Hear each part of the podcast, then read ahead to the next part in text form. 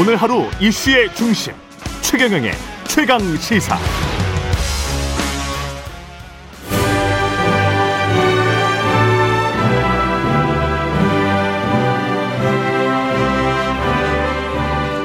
네, 전국의 가장 뜨거운 현안을 여야 의원 두 분과 이야기 나눠보는 최고의 정치. 오늘도 여야 의원 두 분 나오셨습니다. 더불어민주당 강훈식 의원님 안녕하십니까? 네, 안녕하세요. 예, 국민의힘 송일정 의원님 나오셨습니다. 안녕하십니까? 네, 안녕하십니까? 예. 저희는 최강 시사 유튜브에 검색하시면 실시간 방송 보실 수 있고요. 스마트폰 콩으로 보내시면 무료입니다. 문자 참여는 짧은 문자 50원, 기본자 100원이 드는 샵 9730 무료인 콩 어플 또는 유튜브에 의견 보내주시기 바랍니다. 예, 오늘 시원한 커피 또는 뜨거운 커피 예, 쏘고 있습니다. 이 윤석열 전 검찰총장 윤석열 후보라고 이제 불러도 되죠, 성 의원님? 지금 상황은 네, 선언했으니까 뭐 어, 후보라고 후보라 해도 불러도 되지. 않겠습니까? 예. 등록은 안 했지만 그러- 잠재적인 그렇죠. 후보죠. 예. 예. 윤석열 후보 같은 경우는 지금 출마 선언하고 사흘 만에 장모 어 유죄 3년 지금 됐잖아요. 이제 3년에 법정 구성 됐는데 이게 소형 학대입니까? 중형 학대입니까? 대형 학대입니까? 어떻습니까? 예. 강훈식 의원님을 계속 쳐다보고 계십니다. 성일종 의원님이. 제가요? 먼저 예. 하시죠 여당이니까. 예. 이, 이- 이런 건 여당이 뭔지 아는군요. 아니, 일단 그, 이제 검증에 본격적으로 나서기 시작한 거라고 봐야 되고요. 예. 그리고 아마 제가 느낌, 제가 생각할 때는 윤석열 총장도 이걸 알았기 때문에 먼저 출마 선언한 거 아닌가 생각도 들어요. 알았기 무슨, 때문에. 무슨 말이냐면 예. 법적 지식이 없지 않을단 말입니다. 아. 그럼요. 검사인데. 예. 검찰총장 출신인데 근데 예. 출- 이거 3일 전에 출마 선언을 한 거잖아요. 며칠 음. 전에. 그러니까 예. 무슨 말이냐면 아 이게 좀 이런 게 나온 다음에 출마 선언 하긴 더 어려웠을 거란 말이죠. 예. 그러니까 출마 선언을 좀 땡겨서 했을 가능성이 있다. 예. 유죄가 날 거라고 예측을 했을 거고 분명히 말이죠. 예. 이제 그렇다면 본인의 출마 의지를 너무 명확하게 했기 때문에 이것들은 문제가 아니다라고 치부하고 가려고 처음부터 계획했을 거다. 음. 그리고 실제로 지금 나오는 메시지도 그렇다. 그러니까 지금 무슨 말이냐면 사실은 사위가 검찰총장이란 이유만으로 그간의 선택적 정의가 이루어졌다 이루어진 거 아니냐라는 그런 해석도 가능한데 심지어 이게 2015년에 어 그때 아예 불기소가 됐던 문제 아닙니까? 그 다른 공범들은 다 유죄가 돼버렸 그렇습니다. 이- 그리고 2017년에 네. 다른 공범들은 세 명이 다 공범들은 다 유죄가 됐고 본인 네. 은 아예 기소도 안 됐던 사건이란 말입니다. 음. 이제 그렇게 보면 누구나 검찰총장인 사위가 있었기 때문에 그런 게 가능했을 거라고 또 선택적 정의가 누구는 되고 누구는 안 되는 그런 것이 됐을 거라고 보는 사안이고 그리고 그런 것에 대해서 본인도 알고 있었을 것이고 음. 본인 본인으로서는 그렇기 때문에 본인은 먼저 땡겨서 출마 선언을 한 것이다. 저는 이렇게 보고요.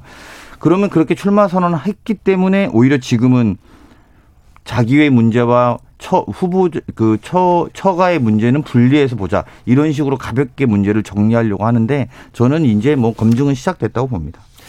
여당의 공세가 너무 지나치다라고 생각을 합니다. 지나치다. 어, 부정수급을 했다고 그러면 굉장히 큰 중죄지요. 그래서 음. 그 부분에 대해서는 분명히 법원의 판단이기 때문에 존중을 네. 하지만 이건 장모와 관련된 사건이거든요. 음.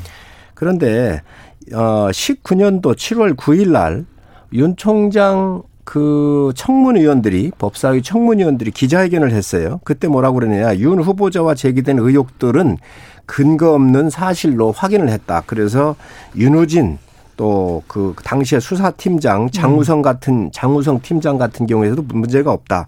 병역 재산 장모 관련 사건도 문제 없다라고 이쪽에서 얘기를 한 거예요. 예. 그러니까 이런 사건이 윤 총장하고 관련이 없다라고 그래서 여당의 법사위원들이 음. 증명을 해준 거란 말이죠. 7월 19일 날, 어, 음. 19년도 7월 9일 날. 예. 자, 그런데 여기에 지금 다른 공범들 다 유죄가 났다, 저, 저 구속됐다 얘기를 했는데 맞습니다. 그러나 거기에 단순 투자했던 두 명은 무혐의가 났던 사건입니다. 그래서 음. 이걸 분명히 아셔야 되고 예. 두 번째 이 사건은 2015년도 파주경찰서에서 조사를 했었어요. 예. 그러면 문제는 뭐냐? 윤 총장이 파주경찰서에서 조사할 때 외압을 행사했는가 없는가 이 문제가 핵심 아니겠습니까? 음. 그거 조사하면 되는 겁니다. 그런데 지금 현재 그때도 이게 무- 무죄가 났어요. 그런데 그 당시에는 국정원 조사하면서 박근혜 정부에서 좌천되어 있었기 때문에 윤 총장이 이 부분에 대해서 압력을 행사했을 가능성이 없어요. 제가 볼 땐. 또 이성윤 서울 중앙지검에서 이게 12월 24일 날 작년도 12월 24일 이게 기소한 사건 아닙니까? 예.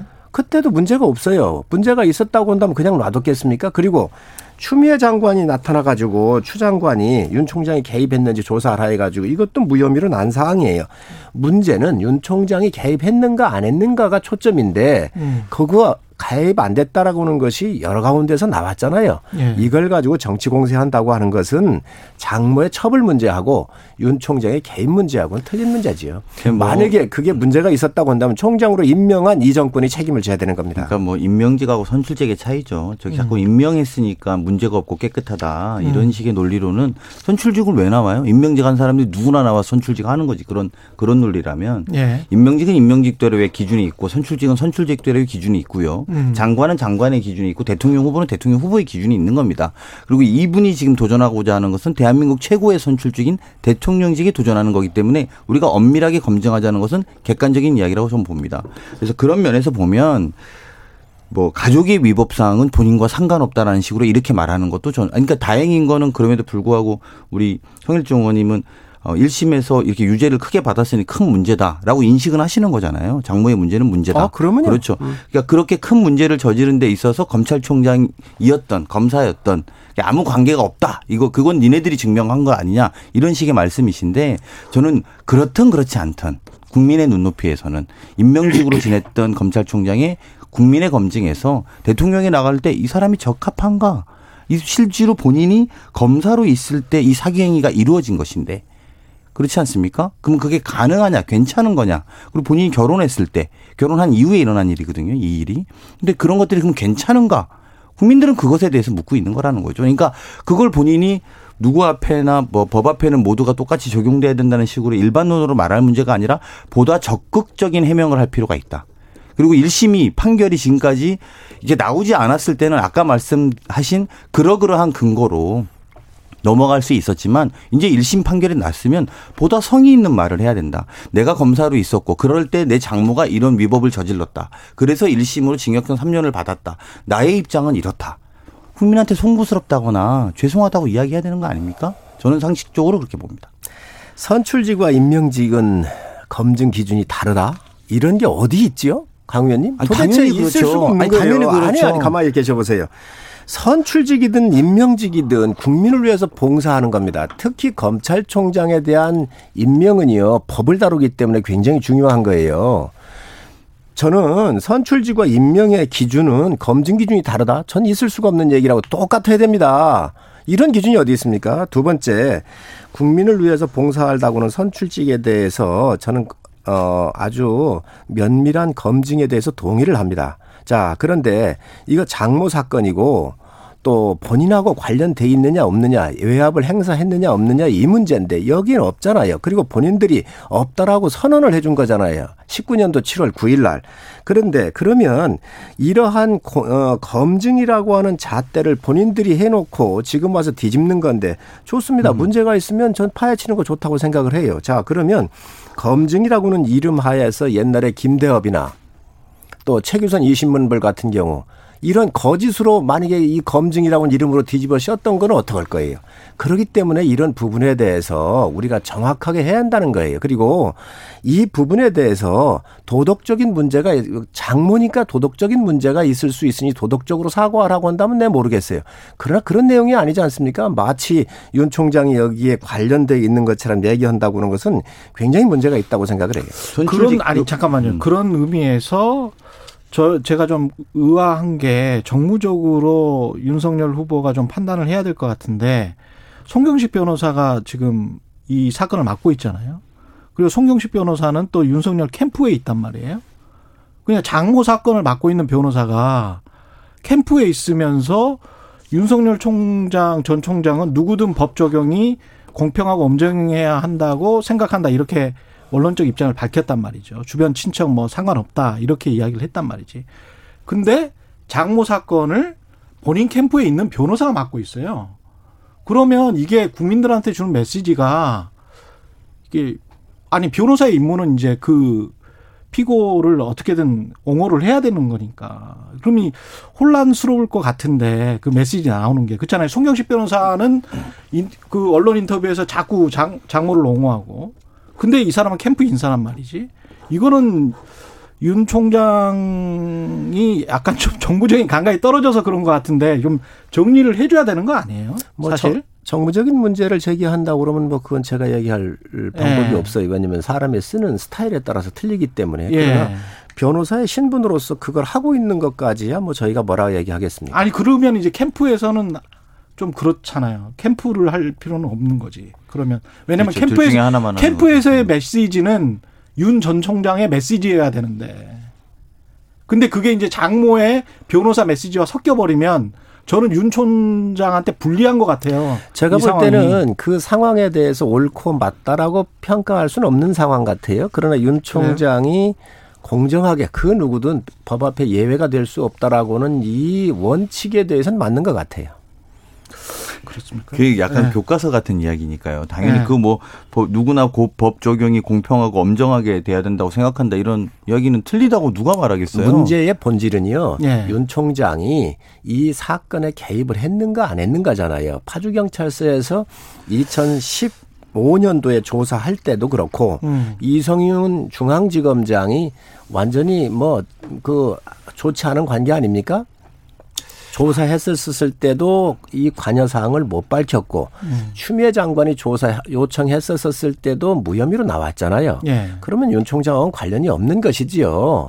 자, 이러한 부분들에 대해서 지금 정치 공세를 한다. 저는 다분히 이 여기에는 나쁜 의도의 정치적 공세가 또 그런 혐의를 뒤집어 씌우는 일이 없었으면 좋겠다. 왜 옛날에 있었던 우리가 여러 가지 그 잘못된 검증이라고는 이름으로 많은 사람들한테 나쁜 선례를 남겼잖아요. 그렇기 때문에 이거에 대해서는 정확하게 아까 에, 하지 않았으면 좋겠다 생각합니다. 예. 제가 제가 그렇게까지 말 안 하려고 그랬는데 왜 윤석열 총장의 가족에 대해서 이렇게까지 가족의 책임에 대해서 당신이 책임을 물어봐야 되냐라고 하면 이 개연성도 있지만 사건의 연관성도 있지만 그 윤석열 후보가 조국 장관을 검증했던 방식을 한번 생각해 보세요.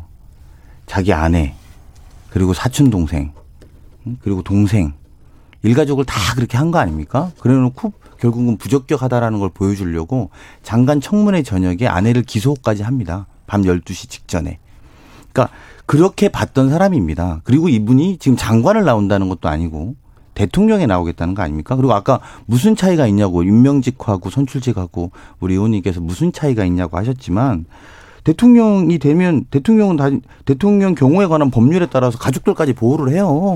그러니까 아예 더 엄중한 거죠. 그래서 선출직이 임명직하고 다른 거죠. 어떻게 검찰총장의 기준은 이로 낮다라는 게 아니라 높, 더 높아야 된다는 거 아닙니까? 저희가 말씀드리는 건 장관 기준보다도 더 높아야 되는 거 아니겠습니까? 국민적으로 볼 때. 그래서 다른 분, 다른 분이었다면 또 이야기가 다를 수 있습니다. 그렇게 검증해냈던 분이 본인의 칼날이 들어오니까 이건 원칙적으로 적용돼야 된다고 3인칭 시점으로 말하니 기가 막힐 수 있는 거죠. 그러니까 좋습니다. 저는 뭐 그 의혹에 대해서 밝히는 과정을 거부한다? 저는 그건 있을 수 없다. 그리고 그 의혹은 밝혀야 된다는 말이 저는 오늘 그래도 의원님이 그런 의혹이 일단 밝혀야 된다라고 해서 전 다행스럽다고 보고요. 국민들은 그렇게 묻는 겁니다. 당신이 장관을 검증할 때는 그 잣대로 하면서 왜 너의 잣대는 그렇게 되지 않느냐 이걸 묻고 있다는 거 말씀드립니다. 전 강 의원님 말씀에 동의할 수가 없습니다. 조국 장관은 틀려요. 조국 장관 서울대에서 법인권센터가 운영을 하면서 그 저 인턴 증명서 위조한 게 다 나왔잖아요. 아, 그 증거 없는 그렇죠. 이야기 하지 마세요. 왜안 나와요? 한인섭 원장도 거기서 얘기했잖아요. 무슨 형을 받았습니까? 아니 뭐가 나와서 조국 무슨 장관이 받았습니까? 조국 장관이 허위 인턴 증명서 나왔다는 것은 다 밝혀진 거 아닙니까? 아니, 그러니까 뭐가 나왔냐고요. 벌로 아니, 나온 게 없잖아요. 허위 인턴 지금 증명- 재판 과정이 아니, 부장 갖고 하시면 안 돼요. 허위 인턴 증명서가 문제 있는 거잖아요. 그러니까 조국이 문제가 된 거예요. 거기에 그러한 과정에 최강욱 의원이 있으면서 허위로 떼줬다는 거 다 나왔잖아요. 아니, 재판 그럼 과정에 잠깐 나오는 들어보세요. 이야기 갖고 잘라서 자, 하시면 안 되죠, 자, 지금. 이러한 문제를 조사한 거 하고 지금 이 정권에서 윤석열을 죽이기 위해서 수없이 많은 팠습니다 뒤를. 자, 그래도 안 나왔잖아요. 그거하고 무슨 관련이 있어요? 장모가 22억 9천만 자. 원을 부정 수급한 것이 사기죄로 들어서 구속이 됐는데 그게 아니, 어떻게 상관이 그게 없다고 윤석열하고 이야기하세요? 연관 관계 있으면 얘기를 하라는 거예요. 저 얘기는. 장모잖아요. 자, 문제 본인이 검사할 때는 무혐의가 됐고 자, 그러면 아니, 그러면. 추미애 장관 저 조사를 했잖아요. 연관성 있는 조사라고 무혐의 나왔잖아. 이성은 중앙지검장이 조사해서 무혐의가 나왔잖아요. 연관성이 있으면 문제 제기를 하십시오. 그러나 연관성이 없음에도 불구하고 이 이야기를 끌어다 붙이는 것은 정말 문제가 있다. 이거에 대해서는 전 동의할 수가 없습니다. 윤석열 후보의 지지율 관련해서는 어떻습니까? 약간 지금은 정체로 보이는데 이게 출마 선을 29일에 하고 이게 팍 튀어 오를 거다고 기대했던 사람들도 꽤 있을 것 같은데 저는 이 상황에서 좀 궁금한 게 이렇게 계속 이제 이벤트를 해줘야 좀 지지율이 계속 올라가잖아요. 정치선을 한 번 했으면. 근데 왜 국민의힘 입당을 아까도 박지영 대표한테 물어봤거든요. 왜 늦출까요? 이게 좀 들어가서 하면 보호도 받고 그 다음에 입당하면 입당 세라모니가 있으니까 뭐 계속 지지율이 올라갈 것 같은데 왜 아마? 아마 지금쯤이면은 아 정당이 중요하구나. 네. 아마 절실하게 느낄 거로 생각을 하고요. 권영세 후보가 만나서도 그거는 안 한 것 같거든요. 저는 입당의 시기를 예. 일찍 좀 잡았으면 좋, 좋았었겠다. 그런데 예. 그걸 못 잡았잖아요. 예. 전 타이밍을 놓쳤다고 생각을 해요. 그러다가 보니까. 예. 예, 그러다가 보니까 지금 현재 좀 어려움을 겪고 있는데 아마 음. 아, 당이라고 하는 집 나를 보호해주고 좀 쉴 수 있고 또 생각하고 음. 또 일을 할 수 있는 공, 그 공간이 필요하구나라고 하는 이 생각은 상당히 하실 거라고 생각을 하고요. 음. 아마 7월 정도는 넘기지 않을까 하는 게 제 개인적인 7월 생각입니다. 안에 들어올 것이다. 예. 강훈식 의원님은 7월 말경에는 그렇게 결정하지 않겠나 아까 생각합니다. 여론조사 전문가들은 이런 이야기를 하더라고요. 호남에서의 지지율이 꽤 있는데 국민의힘에 입당하면 그게 훅 빠지게 되면 오히려 지지율에 에, 영향을 줄 수가 있기 때문에 그래서 입당을 늦추는 거다. 이런 이런 분석도 있더라고요. 저는 뭐 구체적인 여론조사 분석은 음. 잘 모르겠는데 음. 사실은 이 검증 과정이 이제 막 시작됐잖아요. 최근 예. 일주일간에 딱 세 가지만 생각해 보면 음. 윤석열 총장 출마 선언 이후에 어쨌든 방금 이야기한 장모 문제가 나왔고 음. 그리고 또 아내의 인터뷰도 나오지 않았습니까?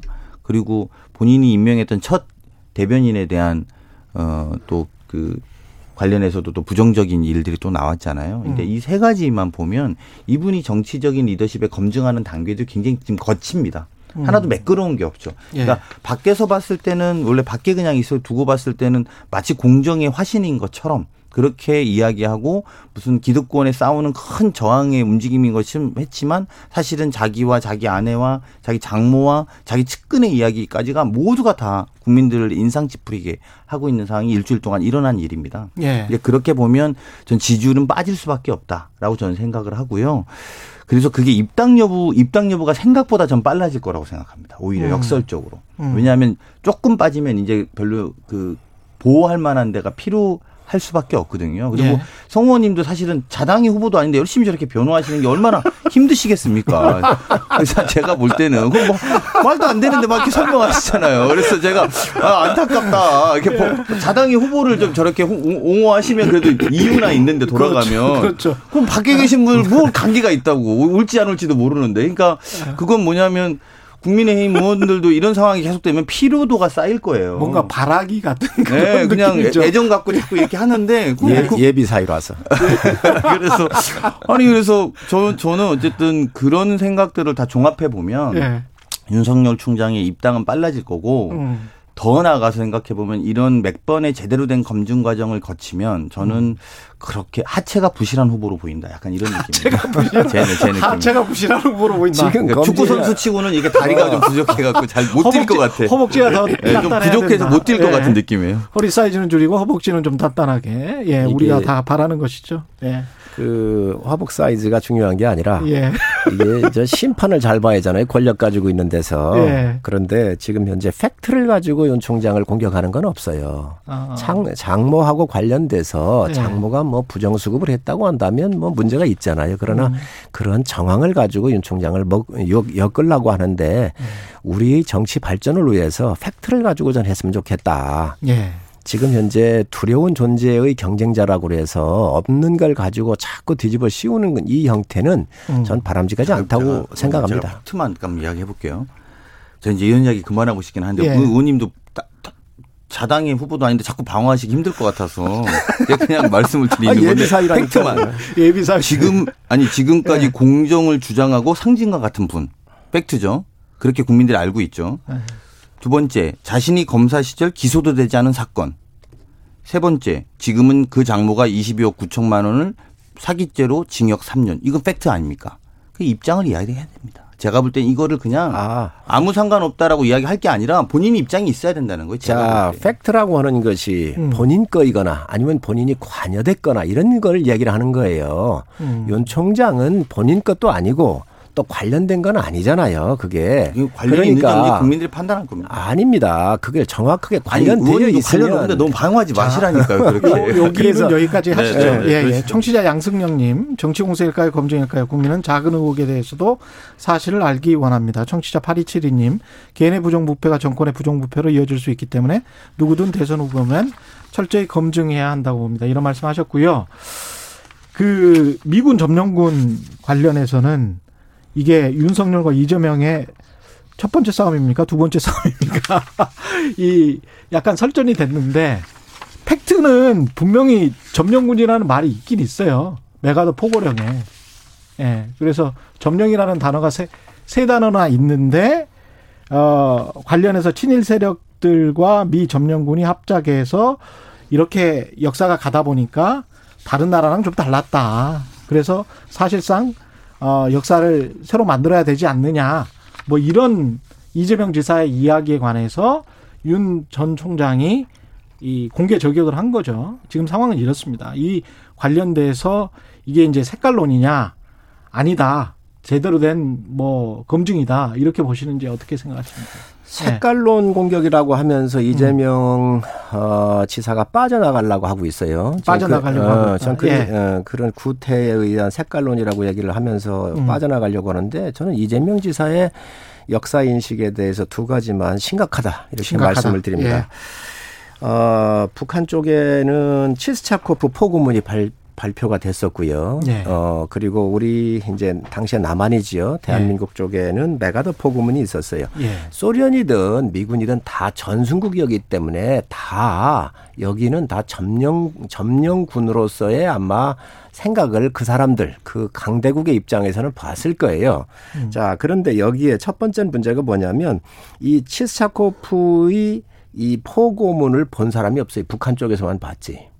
그리고 이게 전혀 문제가 안 됐던 거예요. 나오지도 않았었어요. 이재명 그런데- 지사가 저 지금 말씀하신 그 북한 쪽 포고문도 이야기를 했었었나요? 아니 아니 제가 말씀드리는 예, 거예요. 예. 자 그런데 이게 안 나오다가 금 예. 이 교과서가 발저저 개편이 되면서 예. 금성 금성 교과서인가 그럴 거예요. 그게 상당히 좌편향됐는데 예. 거기에서 이 점령군이라고는 말이 나왔는데 예. 이게 북한 교과서에 그대로 실렸던 것을 어. 인용을 했다는 말씀 제가 드립니다. 두 번째는 또 음. 이재명 지사의 문제점이 있는 게 뭐냐면 친일 잔재를 청산하지 못해서 예. 이게 문제가 크다 이렇게 얘기를 했잖아요. 예. 자 그러면 맞습니다. 친일 잔재를 제대로 하지 못했던 건 맞습니다. 그러면 음. 남한만 그렇습니까? 북한은 안 그렇습니까? 맞죠, 북한은요 맞죠. 예. 더 합니다. 예. 김영주, 김영주, 김영주가 누군지 아십니까? 권력서일 2위예요. 김일성의 친동생이에요. 이 사람이 뭐 했느냐? 일본 헌병 보조원을 했습니다. 예. 북한의 정부 수립을 할 때. 예. 두 번째 강 장현근 인민위원회 사법부장이에요. 사법부장. 음. 그런데 이 사람 뭐 했느냐? 중의원 참의를 했잖아요. 그때 그러면요. 강양욱이 누굽니까? 강양욱이 아. 김일성의 어머니가 강판석이잖아요. 예. 육, 육촌 동생 외가에 육촌의 외가에 이 사람이 뭐 했느냐 일제에서 도의원을 했습니다. 너무 많습니다. 북한도 마찬가지였다. 이런 예. 사람들이 해서 북한 정부가 친일 정부 정말 친일 정부로 따지면 북한이 더 심각해요. 음. 지금 너무도 많아서 그런데 우리는 이시영 선생이나 이범석 장군, 이은영 목사, 장태상, 윤치영 같은 사람들이 음. 상해 임시정부 요인들이 와가지고 거의 다 우리 수뇌부는 거의가 다 독립운동가로 채워졌던 거예요. 그러나 하부적인 측면에서는 상황적 이해를 해야 돼요. 음. 국가를 운영하려고 하다 보니까 북이든 남이든 어쩔 수 없어서. 그러한 네. 부분에서 많이 썼는데 음. 주- 정부 구성에 있어서는 음. 북한 쪽 사람들이 훨씬 더 친일 인사를 쓴 거지. 음. 그런데 이걸 마치 남한만 대한민국만 이 저 저 정부 수립을 하면서 친일 잔재를 청, 청산하지 못한 상태로 친일 정부를 세운 것처럼 호도한다고 하는 것은요 대권 주자로서 굉장히 문제가 있습니다. 음. 네. 그래서 이? 부분을 정확하게 예. 정리를 하셔야 되고 굉장히 역사 공부를 많이 네, 오셨습니다. 오늘 좀 오늘 준비를. 많이 해갖고 오셨는데 예. 저는 뭐 그 일단 장모 아내하고 자꾸 이렇게 가족 악재들이 터지고 있잖아요. 예. 그 가족 악재를 색깔론으로 지금 터닝해서 공격하는 모양새예요. 음. 그러니까 저는 출마 선언 이후에 첫 번째 정치적 메시지가 뭘까 되게 궁금했어요. 그러니까 예. 본인이 정치인이 아니기 때문에 뭐 이렇게 기자들 만나서 이렇게 이야기를 지난번에도 뭐 소통관 국회 소통관에 와서 기자들도 만났지만 중요한 질문들에 답변 안 하고 그냥 갔었거든요. 예. 근데 이제 어쨌든 뭐를 첫 번째로 할까 이렇게 또 더군다나 이런 악재들을 어떻게 할까 이런 사실은 제일 낡은 정치의 방식 저질 정치의 방식이 이런 거거든요. 자기의 가족 사태를 상황을 밖으로 도난시키기 위해서 상대 후보를 공격하는 거죠. 첫 번째 그거는 되게 제가 볼 때 좀 저질 정치 형태이다. 저는 이렇게 음. 본- 말씀드리고 싶고요. 조금 더 본인이 밖에 있으면서 지금까지 국민의힘에 왜안 들어가냐면 음. 자와 우를 다 아우르는 정치를 해보고 싶다라고 하면서 예. 뭐 김대중 대통령 거기도 가고 그랬었던 그랬었죠. 거거든요. 네. 그랬는데 그랬었다는 입당을 좀 천천히 하겠다라고 입장을 내고 있는 걸로 알고 있어요. 그랬는데 막상 첫 번째 정치적 메시지는 본인이 다급하니까 색깔론으로 훅 들어오더라. 첫 번째 이거. 두 번째는 저는 이 부분에 대한 팩트 체크에 대한 이야기의 쟁점들이 어떠한 데도 예를 들면 되게 잘못됐다라고 말하는 분들은 없어요. 그리고 이게 우리 의원님처럼 되게 열심히 준비해 오셨으니까 맞는 부분도 있고 또 생각이 다른 부분도 있겠죠. 근데 이재명 지사가 말하는 건 아까 앵커께서 말씀하신 것처럼 미, 미 점령군이라고 표현은 이제 본인들이 했다라는 미국에 있는 문서에도 그렇게 나와 있는 거예요. 맥아더 포고령이 나와 있어요. 맥아더 네. 포고령이 그 부분이 나와 있는 거예요. 그거를 그 당시의 시점에 대해서 인식을 한 거예요. 현재 시점을 말한 게 아니잖아요. 근데 마치 이걸 현재 시점인 것처럼 이렇게 한 것도 저는 많이 아쉽다고 생각하고요. 세 번째는 그러면 이 스피커가 누구였냐? 윤석열 후보라는 분은 음. 윤봉길 기념관에서 출마 선언했잖아요. 난 예. 그때 거기 보고 약간 눈을 의심했던 장면은 NHK 기자가 묻습니다. 한일 관계에 대해서. 음. 그랬더니 네. 뭐라고 표현하냐면 죽창가 부르다가 한일 관계가 망가졌다. 이렇게 표현합니다. 윤봉길 기념관에서. 온몸을 다해서 본인의 몸을 던져서 일본과 싸운 분입니다. 음. 근데 NHK 기자한테 그렇게 대답하는 걸 보고 약간 경악했거든요. 개인적으로. 아, 극우적 인식을 갖고 있구나. 역사 인식에 대해서 이런 걸 느낄 수 있었는데 이 세 가지가 와서 이 첫 번째 메시지도 결과적으로 본인이 생각하는 것처럼 관점을 전환시키지도 못할 거고 그리고 본인의 역사 인식을 드러내는 과정이 됐을 거기 때문에 저는 이것도 참 좋지 않다. 오히려 미래를 이야기하고 희망을 이야기해야 될 텐데 상대 후보에 대한 첫 번째 공격을 이런 식으로 했다라는 건 저는 굉장히 좀 안 좋다고 봅니다. 강 의원님이 얘기하시는 것은 아마 정치적인 해석이고 예. 개인의 주관적 생각이니까 그럴 수 있습니다. 그러나 대권 나오는 이 특히 여당의 1등하고 있는 유력제 유력 주자에 있어서는 역사적인 사실을 절대로 폄훼하거나 왜곡해서는 안 된다는 거지요. 예. 있는 그대로 평가를 해야 한다는 거예요. 알겠습니다. 자기가 잘못해놓고 지금 와서 문제가 그러니까 색깔론으로 빠져나가려고 한다? 전 굉장히 비열한 짓이라고 생각을 하고요. 음. 이 역사의 문제를 따지기 전에 이재명 지사는 가족 문제나 애인 문제부터 정리하시기 바랍니다. 알겠습니다. 그한 20초밖에 안 남아서 왜냐하면 경선 기획단장이시잖아요. 그래서 잠깐 여쭤볼게요. 그 역동적 경선을 만들겠다고 하셨는데 네. 지금 잘 되고 있습니까? 생각보다는 음. 그러니까 처음에 어쨌든 그 잡음도 좀 있었고 예. 어떤 분들은 노이즈 마케팅 한 거가 돼버렸다 예. 이렇게도 이야기하실 정도로 생각보다는 예. 첫날 저희가 어, 후보들의 프레스 세- 그, 그 저기 뭐야 press day 같은 걸 진행했을 예. 때에 비하면 어제 했던 행사는 동시 접속이 한 2만 명 넘게 나왔거든요. 어. 그래서 그렇게 보면 관심을 갖기 시작했고 조금 금요일. 날 예. KBS니까 말할 수 있지만 금요일 날 KBS 방송 토론의 시청률 4.4%. 괜찮네요. 예, 예. 괜찮게 잘 나왔고요. 그래서 그분 말씀 감사합니다. 더, 예, 예. 열심히 하겠습니다. 강원식 의원이 잘하고 있는 것 같아요.